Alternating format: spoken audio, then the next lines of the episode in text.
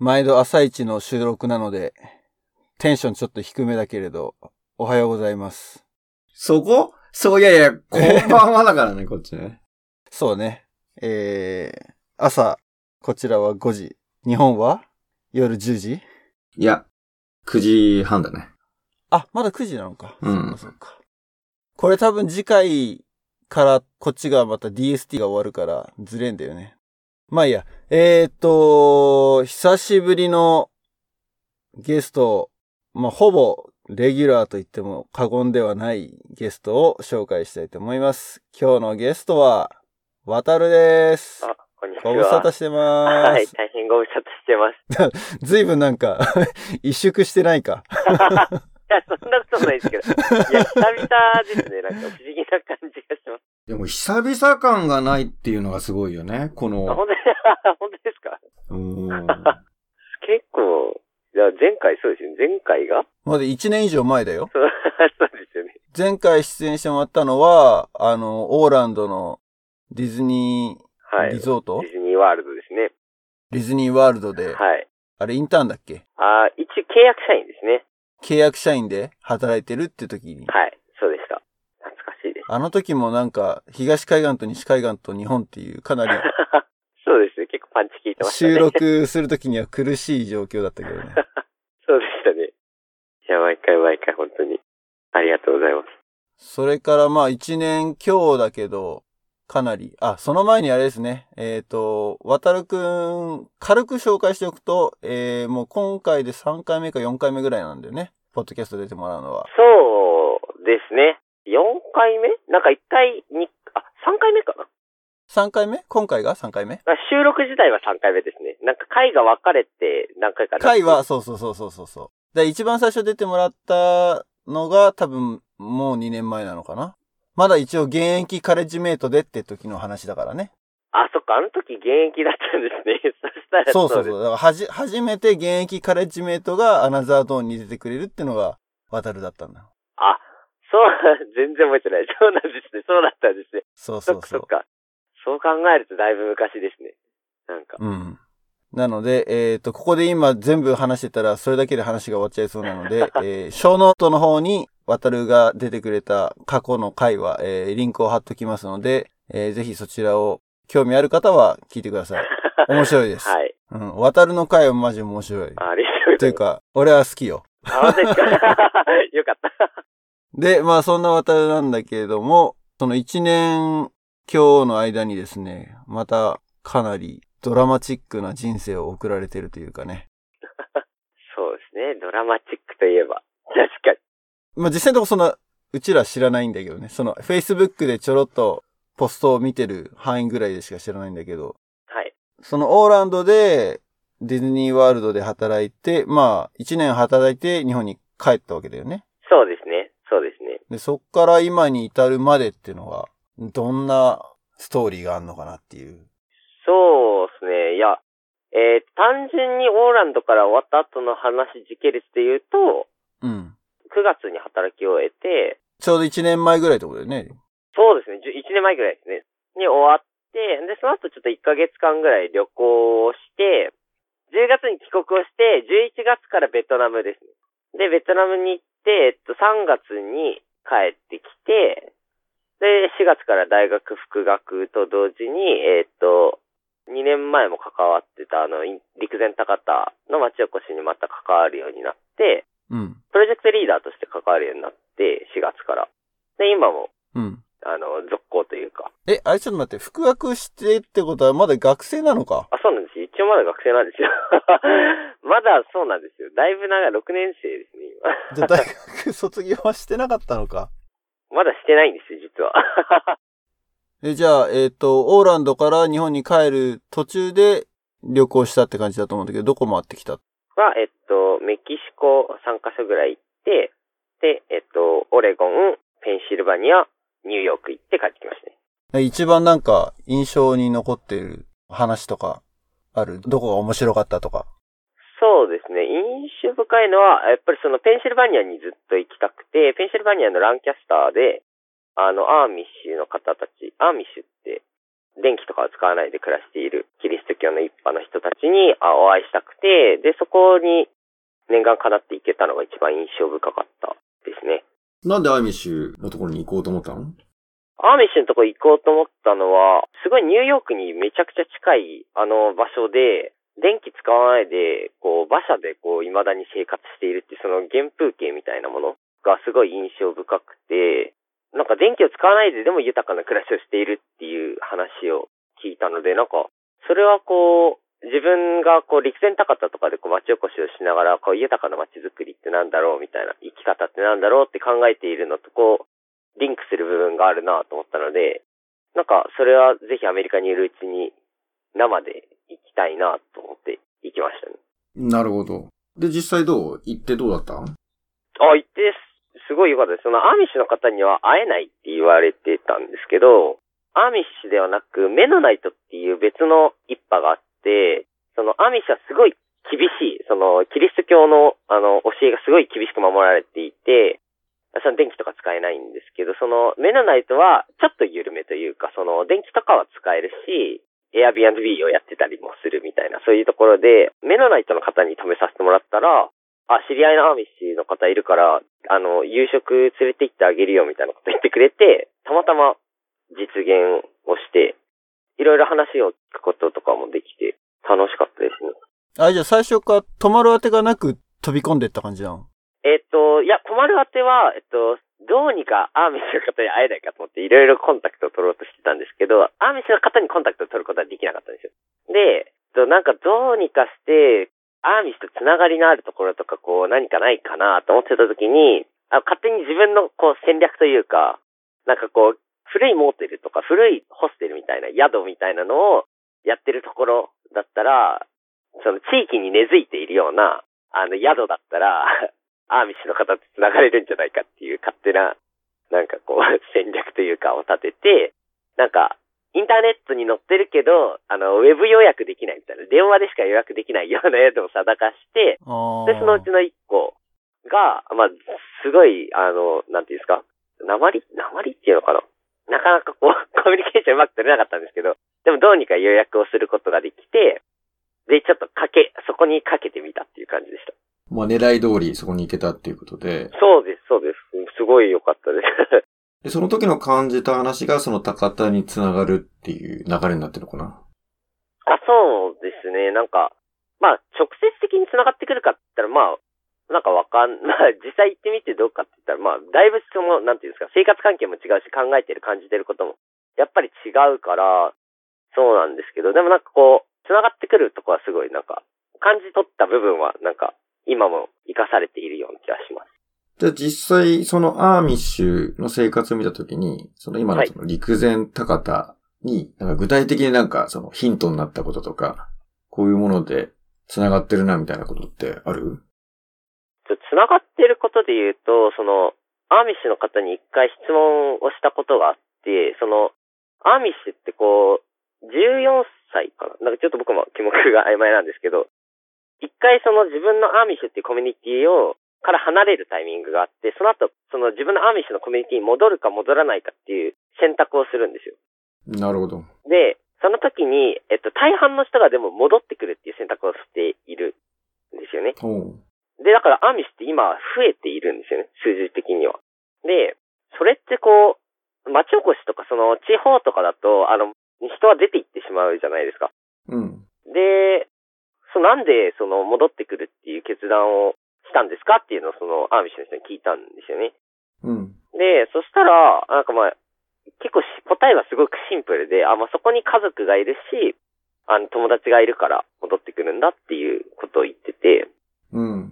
なんかすごいテクノロジーがうんぬんとか、こう、なんか難しいことを考えてたんですよね。彼はそのニューヨークとかそういう人たち、そういう考えではなく、そういう生き方じゃなくて自分たちの生き方がこう素敵だから戻ってくるとか、なんかそういうものだから戻ってくるのかなとかいろいろ考えてたんですけど、そういうんじゃなくて、あ、人のつながりなんだなみたいな結局のがあって、だから街でこう今陸前高田とかでこう誰がどういう人が帰ってきたいと思うかとか、どういう人がその関係全く関係のない街に関係ない人でも来たくなるのはやっぱり結局人のつながりでしかないというか。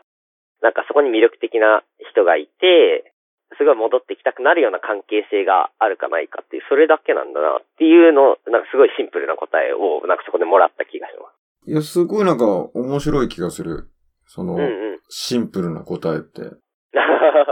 そうですね。今ね、日本だって地方創生みたいなこと言ってるけど、まあ、結局、やっぱり、親御さんがいたりね、はい、子供を育てるときに、やっぱりファミリーでいた方が効率いいし、都合いいし、だから、帰って来れる場所があったら、用意したよね。そうですね。ただ今は多分仕事がなかなかないとか、多分いろんな事情があって、そういうことができてないんだけど、うんうんうん、そこさえ解決できれば、地方とか東京とか行ったり来たりとかね。うん。さっき言った一回東京に出てったけど帰ってきて、やっぱりここが好きだ、盛り上げようってなったりするよね。そうですね。まあでもやっぱラボね、全国区あるから、いろいろやっぱり地方によっては、人が減ってる、子供が減ってる、みたいなのも出てきてるから、そこら辺にヒントになりそうだよね。ああ、そうですね。でもラボとかやっぱりすごい、なんかやっぱりこう、黒姫とか、あと別の地区にこう、ラボっ子がいて、なんかそこに会いに行ったりとかいうのもあったりするじゃないですか。なんかそれってすごいだから素敵なつながりというか、あ、それもだから結局ラボっ子のつながりでその町に行って、もしかしたらそこでこう何か縁があって生まれることがあるかもしれないっていう意味では、だからすごいこう、広がっていきますよね、世界が。だからそれはすごい素敵なことだなと思います。なんと、ラボが先にそういうものを仕掛けていたっていう。地方創生になってるかもしれない。いやでも実際そうだよね、キャンプに行って全国から来るから、うん、ちっちゃい頃から全国に友達がいるとか、あとは外国に来てる人と触れ合って友達ができたっていう経験を、いち早くできてるっていうのは、これすごい貴重なことなんだな、多分。いや、本当にそうだと思う、そうだと思う。いや、そう考えると、まあ、オチとしてはね、渡るは入ったのが大学生からっていう。そうなんですよね。全然ラボには触れ合ってなかったんですよ。だけど、逆に言うと、まあ、藤坊も小ごからだっけ？俺は小ご、うん。俺らも小学校の時に行ってるっていう中では、まあ、自然とそういうのが身についてるから、確かになんかその人のつながりだとか、うんうんうん。うん、いろいろ分かりやすかった、今の話。よかったです。あれは、なんか、結局そこか、みたいなの、嬉しかったですね。しかもなんかこう、自分も行き着く答えというか、なんか難しくない答えだった。うん。だって今だって実際ね、さんにんで喋ってるけど、藤坊はね、シリコンバレーに一回、日本を出てるわけじゃん。うん。そう、だからちょっと今聞いてて思ったのは、俺もユウも、渡るもなのかな？首都圏にずっと住んでるから、うんうん、地方から東京に出てくるっていうのの感覚は全然わかんないんだよね。うん。そうですね。そうそう。うん、だからそれを、それでまたやっぱり自分の地元に帰りたいっていう、のがどういう気持ちなのかっていうのがさ、うんうん、正直理解できないかなと思ってたんだけど、今逆に言うと俺はそういう状況に置かれてるといえば、うん、置かれてるのかとふと思ってね。そうだよそうだよ。サクッと帰れれば帰りたいけどねっていう。まあでもあれだな、俺は今完全にもうこっちに根付いてしまってはいるからな。うん。うん。まあ生活の基盤もこっちにしちゃって、家族もその自分の家族はこっちにいる、うん、その親、両親とかっていう家族はもちろん日本にいるんだけど。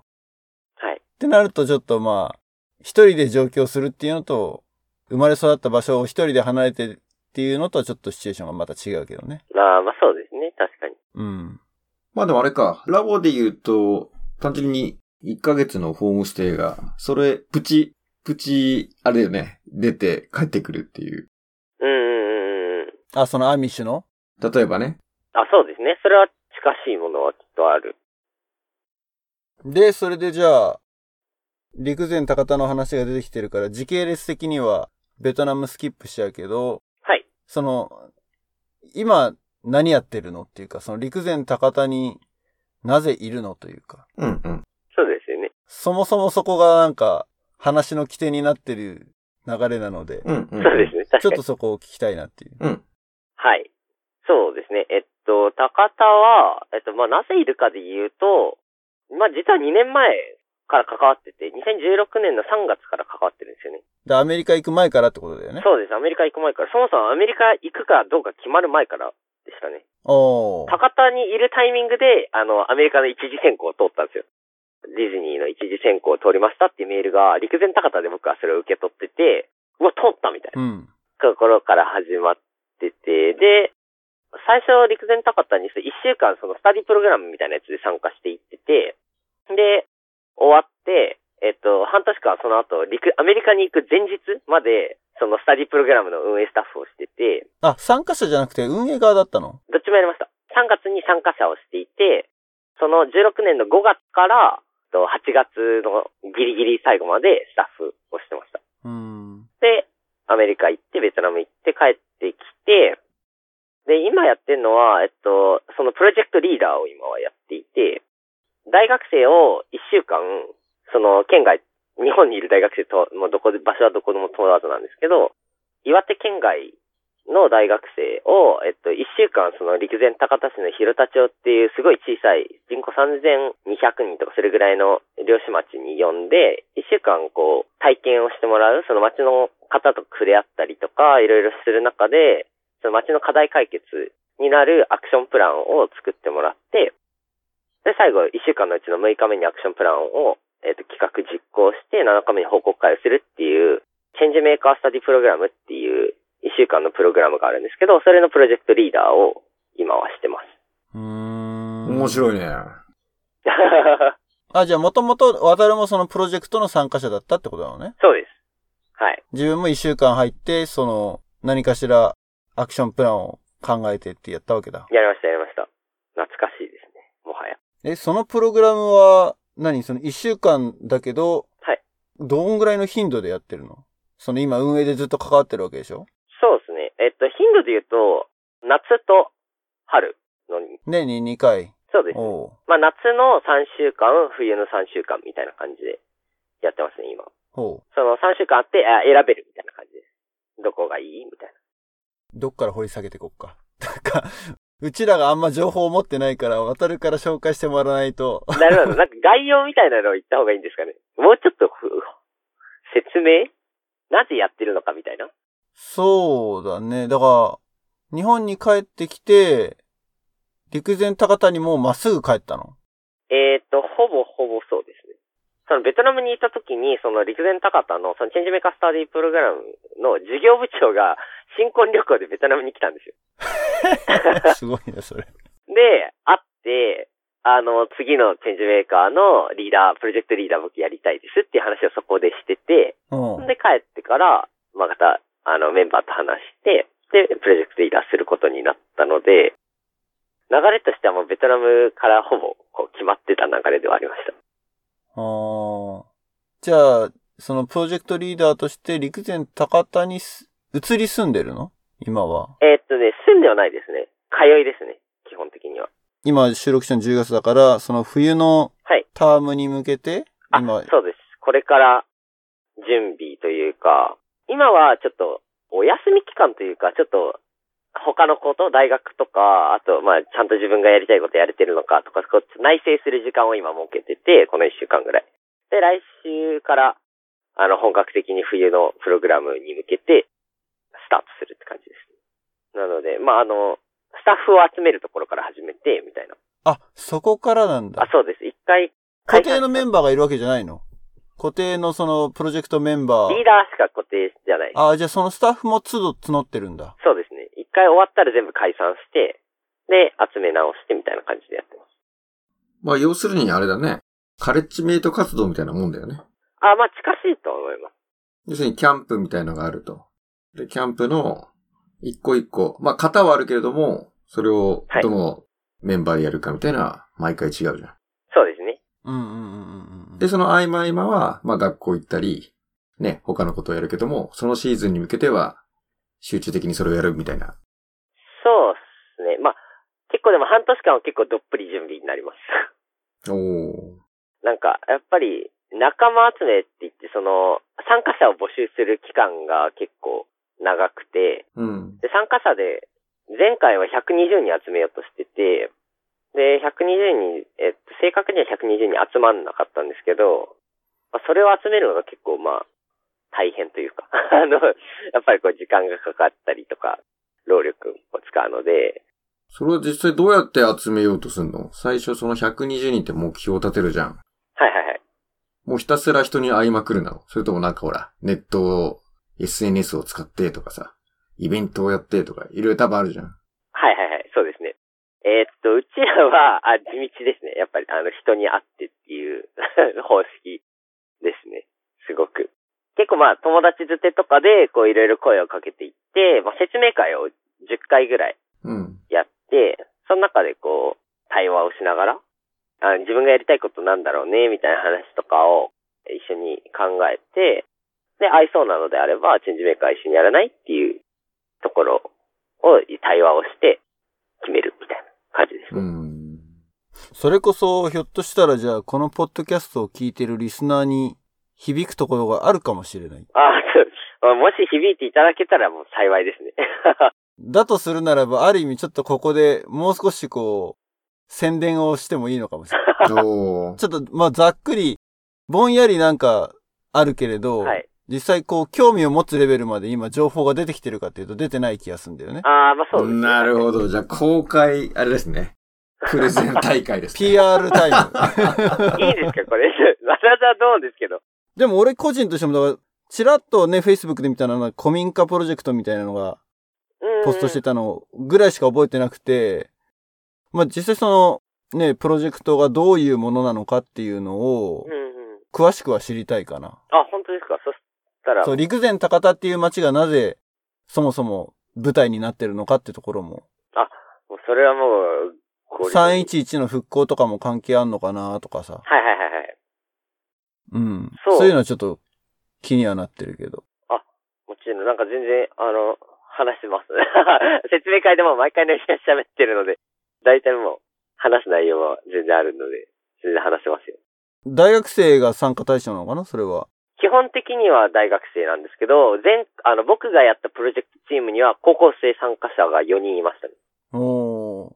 まあ、ちょっとこのリスナー層に高校生、大学生がどれぐらいいるかっていうのはかなり疑わしいんだけど、でもね、テューターとかね、そういう方からね。最近テューターに広げてったらいいんじゃないかと思ってて。ああ、素晴らしいですね。テューターが聞いた時に、例えば、そのパーティーの卒業生でもいいし、現役でもいいし、うん、なんかこんなこと話したから、どうなのみたいに振ってもらうのも面白いじゃん。ラボの先輩がこういうことやってて。この回だけ聞いてもらうのでも全然いいっていう。うん、最高です、ね、そうそう。いやでもそれは、うん、いい機会だと思うので。あ、ありがとうございます。そしたら全然。じゃあはい、一人説明会みたいな感じでよろしくお願いします。いいですか？始めちゃっていいんですか？どうぞどうぞ。そうですね、えっと、そもそもの母体とかの話でいくと、あの エヌピーオー 法人なんですけど、うちらは。エヌピーオー 法人セットっていう エスイーティー って書いてセットなんですけど、エヌピーオー 法人セットがやってる一事業で、チェンジメーカースタディプログラムっていうものをやってるんですけど、えっと、始まったのはにせんじゅうさんねんかなで、チェンジメーカー自体はやってて、エヌピーオー 法人セット自体はにせんじゅういちねんのさんがつじゅうさんにちに立ち上がった学生団体で、もともとは。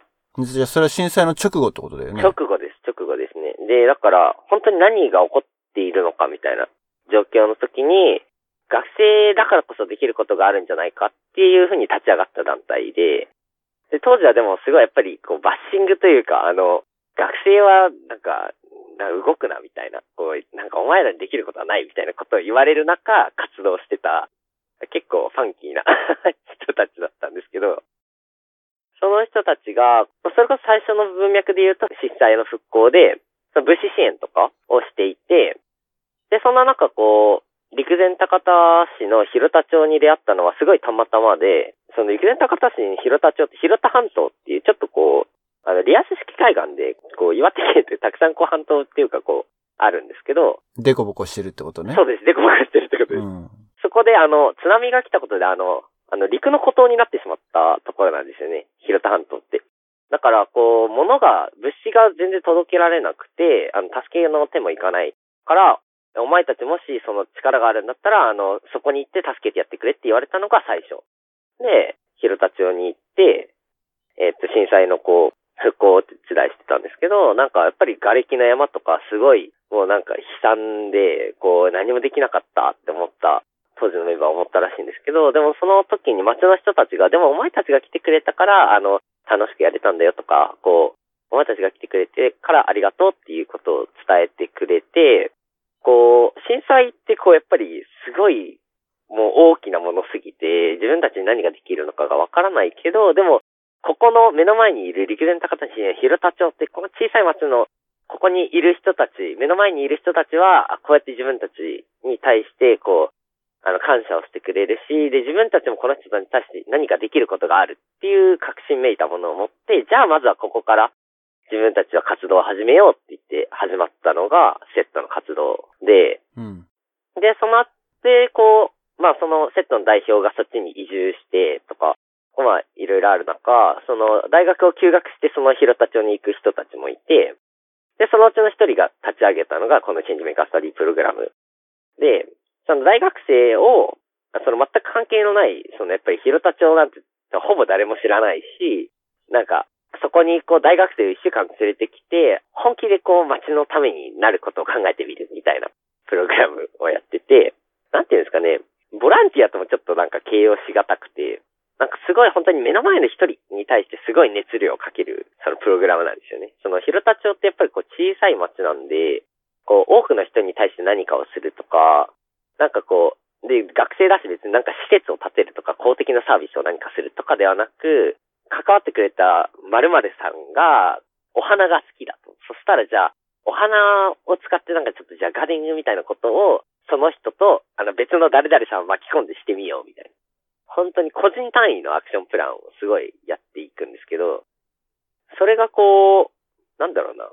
なんか数字にはできないけど、あの豊かさとか、こう、ここの街に居続けたいっていう気持ちを生んだりとか、それこそ大学生がもっとこの人と関わりたいと思って、それから先ずっと広田町に関わり続けていくような仕組みになっていて、それが今もなお、じゅうさんねんから今じゅうはちねんなんでごねんか続いているみたいな形ですね。ざっくり概要というか、っていうとそんな感じですね。うん、で、まあ今は、その、大きくなってきていて、最初は本当それこそ参加者はじゅうにんとかよんじゅうにんみたいな話が、今は、えっと、ひゃくにじゅうにんを目指して、毎回やってて、ろく、それ僕プロジェクトリーダーって言ったんですけど、僕、プロジェクトリーダー僕だけじゃなくて、えっと、もうごにんいて、ろくにんのプロジェクトリーダーがいて、ろくグループあって、で、その、それぞれのチームでにじゅうにん集めてプロジェクトをしているっていう感じで、合計ひゃくにじゅうにんみたいな形でやってますね。だから、そん、そうですね。すごい、ボランティアってこう、誰、その町のためにこう、頑張るみたいなところだけじゃなくて、そのすごい、一人一人に向き合う、その参加者の人たちとも向き合うし、自分自身とも向き合うし、みたいな、こう、結構、ヘビーに話し合いを、してるプロジェクトで、うん、その町の人たちもなんかこう、なんかお前らボランティアしに来るくらいだったら別に来んなよみたいなことを言う方々で、なんか本当にお前たちがこう、なんか意味を感じてきてるんだったらいいけどみたいな、ただただなんかむ、なんか時間無駄にすんなよみたいなことを言ってくれる、ちょっとこう言葉はぶっきらぼうだけど優しい人たちで、でなんかその中でだから自分たちがこう、何のためにここにいるのかっていうのが、綺麗事だと見透かされちゃうんですよね、すごく。で、たときに、本当に、この街の人のために何をしたいのとか、なんかこう話し合いとかでこうアクションプランを作っていく中で、言えないこととか、なんかちょっと初めてでなんか話しづらいし、なんか意見とかちょっと言いづらいなとかいうときも、まあタイミングとしては結構あって、たときに、そうなっちゃうと結局、なんか、まあいっかみたいな妥協が生まれちゃうと、本当にいっしゅうかんしかプログラムないので、すごいもったいないものになっちゃって、なんか全員がやりきれたものにならないから、こう、ちゃんとなんか、え、お前は今何を感じてるのみたいな話をすごい、すごくする団体というかそのプログラムで、だから本当になんかとことん人に向き合い続ける。過酷だけど、でもすごいかけがえのない仲間ができるプログラムですね。なるほど。その陸前高田の広田町っていう町、はい、そのものの魅力をもし渡るから伝えるとするならば、街の魅力は、でも本当に人だと思ってます。まあもちろんその日本のこう田舎っていうところ、田舎とかこう地域って呼ばれるところにはすごいまあ優しい人たちがこうたくさんいるんですけど、やっぱりこれだけこう大学生が来ることがやっぱりごねんかけてすごい当たり前になってきていて、半島だったんでこうやっぱりこう外から来る人とかはこう最初はやっぱり受け入れづらい空気だったんですけど、だったらしいんですけど、今はまあもちろん反対する方もいるし、なんかなんでお前ら来てんのっていう方もいらっしゃいますけど、一緒にやりたいこととか、なんかこういうことがしたいんだよねって言ってくれる街の人がいたり、で、お前がなんかそういうことやろうとしてるの面白いねってこう乗っかってきてくれる街の人もいたり、なんかこう、全く違う価値観を持っている大学生を面白がってくれるっていう。なんかそれはすごい魅力的、そういう人たちがいるこの街はすごい魅力的だし、なんかその人たち自身もすごい輝いている。というか、そういう町ですね。あとまあ漁師町なんで、まあ海産物は美味しいという。牡蠣とか、ウニとか、ワカメ、ワカメがすごい、三陸産ワカメがすごいたくさん取れるとこなんで、ワカメすごい美味しいし、僕ウニすごい嫌いだったんですけど、ここ来るまで。あの、広田で剥きたてのウニ、すげえウニ丼みたいなのもらって、大好きになりました。おー、超羨ましい、それ。なんか意外とそういうところにヒントがあるよね。感動したことっていう。ありました、ありました。あとなんかすごいまあ、広田にこれだけどっぷり浸かるようになったのは、やっぱりこう、なんか自分あんまりこうな、感動して泣くとかあんまりなくて、なんかホームステイ行ってもまあ、また会えるよみたいな気持ちで別れたりとか、あまあ エスエヌエス あるし、Facebook あるしみたいな気持ちだったり、なんか、な、なんていうんですかね、こう、悲しいとか別れることが辛いとか、なんかそういうのをあんまり味わってこなかったんですけど、やっぱり広田を離れるときはすごい悲しかったんですよね。その、プロジェクト、参加者をしたときにすごい印象的だったのが、こう、アクションプランっていうのをいっしゅうかんのうちのむいかめにやるんですけど、なんかそれがちょっと僕やりきれなくて、で、なのかめに報告会っていう、その僕たち大学生が来て、こういうことを感じて、こういうことをしましたみたいな。ことを街の人に報告する場があるんですけど、それはどうにかもうやりきりたくて、なんか朝はちじぐらいからこうビラをなんか配って回ってて、知らないお家回ってみたいな。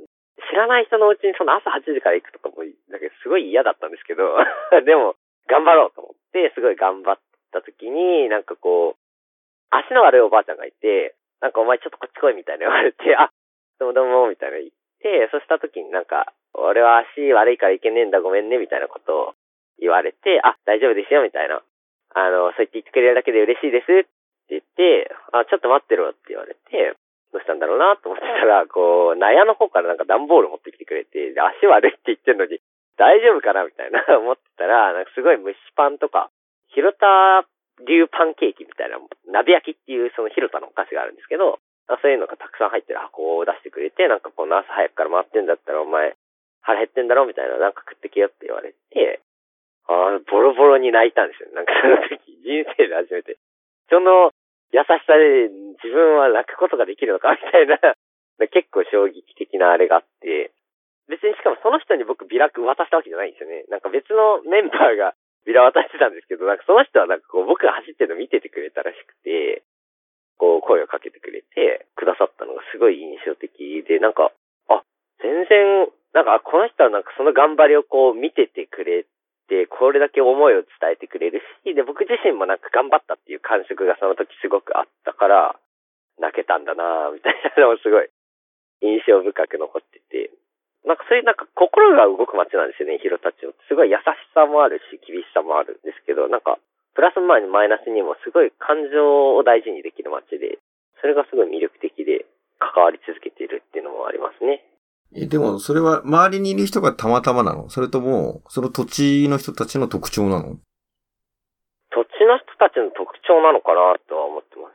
まあ、それこそやっぱり、震災っていうものを受けて、排他的というか、こう、外の人たちはあまり入ってきてほしくないって思っていた地域だった。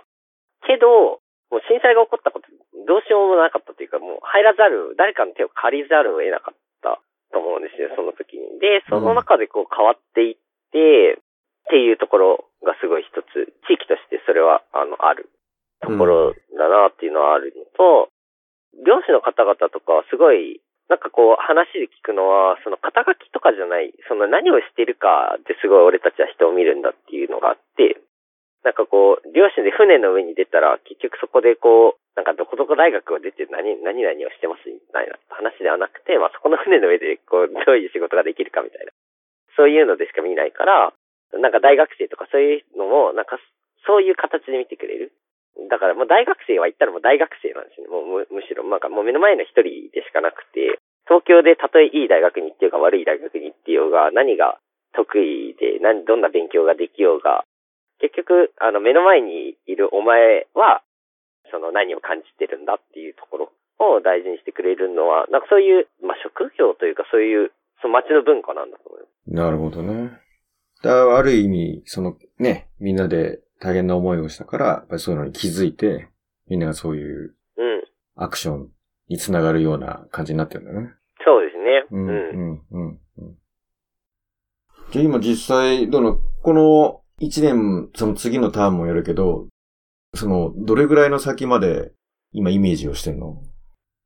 イメージしてる、あ、その、僕自身が関わるところですか？そう。うん。えっと、僕自身は、あの、卒業したら広田移住しようっていうことを決めてて、おー。この先も関わり続けることを決めました。で、えっと、この半年間は、えっと、だからその移住に向けての準備というか、まあ、どう、まあ、そもそも、仕事をどうするのみたいなところとかもあるんですけど、まあ、もう住むっていうことをもう決めたので、まあ、どうやってお金稼ぐかは、これ今話し合いとかちょっと考えていて、プラスプロジェクトリーダーとしてもう半年間回す、半年間になりそうですね。だから関わり方、これからの関わり方は本当にだから、あ、いつまで広田にいるかとかは全然決めてなくて、正直。まだでも、自分がやりたいこととか、ありたい姿でいるのは、あ、広田町、あの、したいんだというふうに思って決めたという感じなので、そうですね。なんか、いついつまでっていう具体的なあれはないんですけど。なるほど。その広田の町の人たちは、はい。もう、町の中では、その、プロジェクトが年ににかいあるっていうのが、恒例行事みたいな感じに定着してるわけだよね、もうすでに。そうです、なってきましたね。にねんまえはまだあれだったんですけど、僕がいない間に、やっぱり、だいぶ、すごい根付いてくった。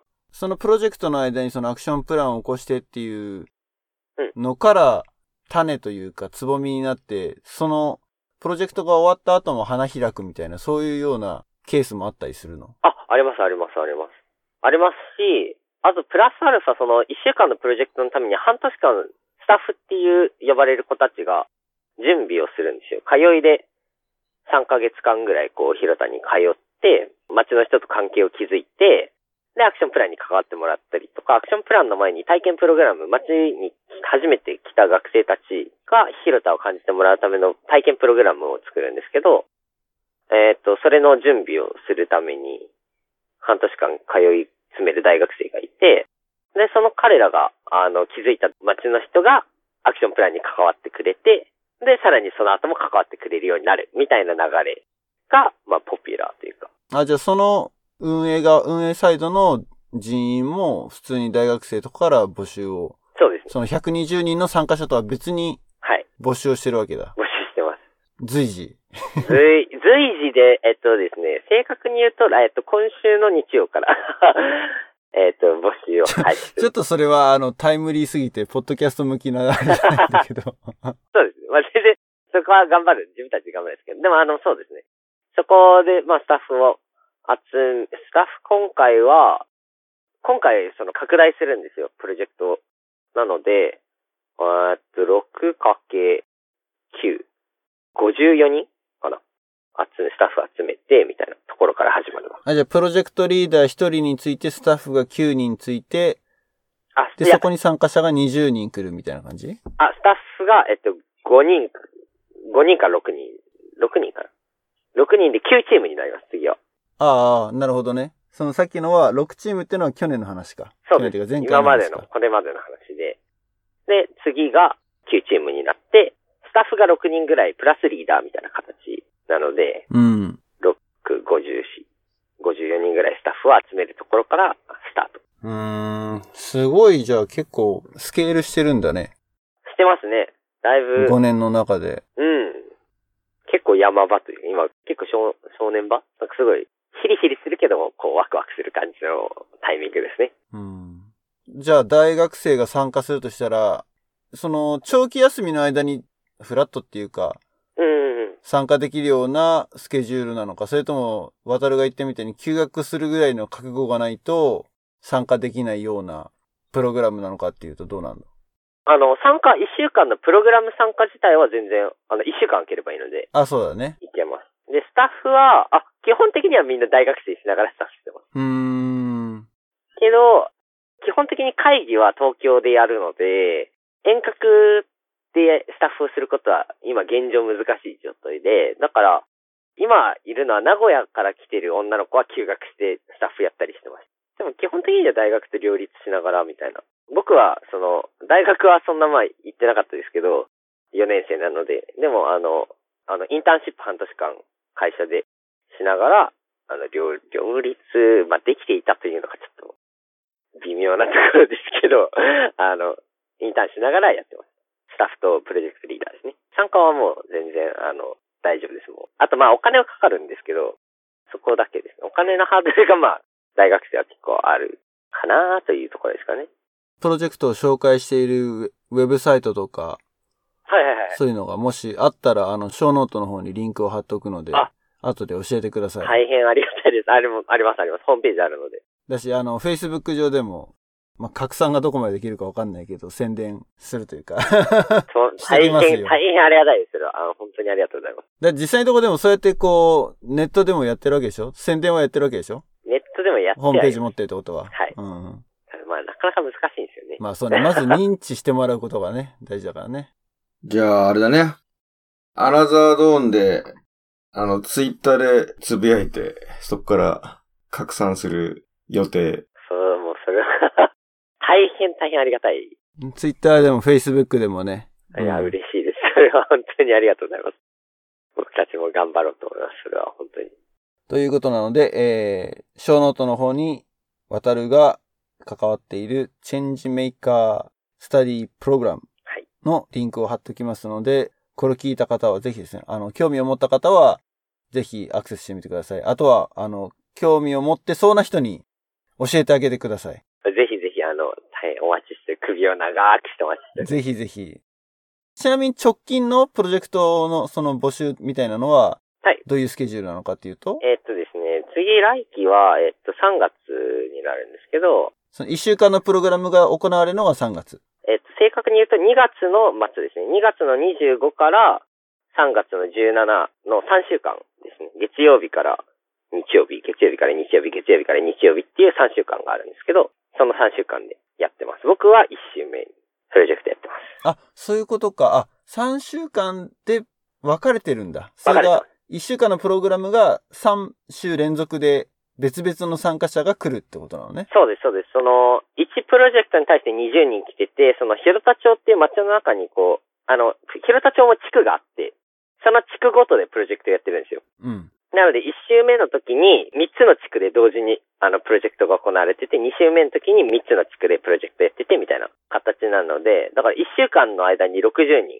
広田町に大学生来てるっていう。あれだね、ラボキャンプみたいなね、いち班に班みたいな。そうそうそう。いち班、に班、さん班で、あ、そうです。その時にさんカ所やるってことだよね。まさしく、まさしくそんな感じですね。はい。じゃあこっちのエリアはナイル、ヒマラヤみたいな。そうです、そうです。こっちトンバイみたいな。まあそんな感じです。まあ町の人が関わってくるので、まあ、ちょっと特色とかはいろいろあったりするんですけど、地区ごとで。うん。ここは漁師ま、あの、漁協があって、こう、漁師さんが多い。かこっちはもうちょっと内陸の方だからとか、うんうんうん、まあ場所は、ね、人かかってくれる人のなんかその何ですか性質の中でもちょっと違うのかなとかもいろいろあるんですけど、でまあ基本的にはあのまあ広田町多分初めてでわかんないと思うので、どこであの自分が似て合うところでやっていただける、うん、問題ないという。まあでもなんとなく今のね構成からするとラボっ子はなんとなくこうシンパシーを感じそうな感じる。あ、じゃあ一般のトンバイで、みたいな。で、渡るコーチがいます、みたいなね。そういうレベルですね。じゃあ、ぜひですね、拡散、あの、リスナーの皆さんしてください。ありがとうございます。はい。よろしくお願いします。はい。ということで、えー、Twitter、Facebook やってますので、フォローお願いします。あとは、サポータープログラムを用意してますので、えー、いっかいのエピソードにつきいちドル、いちがつでにドルという投げ銭をできる Patreon というサイトに用意してますので、こちらもよろしくお願いします。えー、ゲストの皆さんもぜひね、お願いしたいなというかね。まあでもね、にドルだ、月にドルだからね、スタバのコーヒー飲むより全然安いからね。確かににひゃくえんぐらいですね。そうですね。もう広告費だ、ね。もうこれもだから、広告費、広告費だと思って。もうそう考えたら安いもんね。安いもんね。なので、えー、ぜひよろしくお願いします。あのー、このポッドキャストプログラムの存続に関わる問題かもしれません、ね。はい、ということで、久々のレギュラーゲスト、渡るにお越しいただきました。今日はどうもありがとうございました。こちらこそありがとうございました。ありがとうございました。はい。じゃあ、また機会あったら出てください。はい。呼びます、こちらから。はい。お待ちしてます。はい、こちらこそ。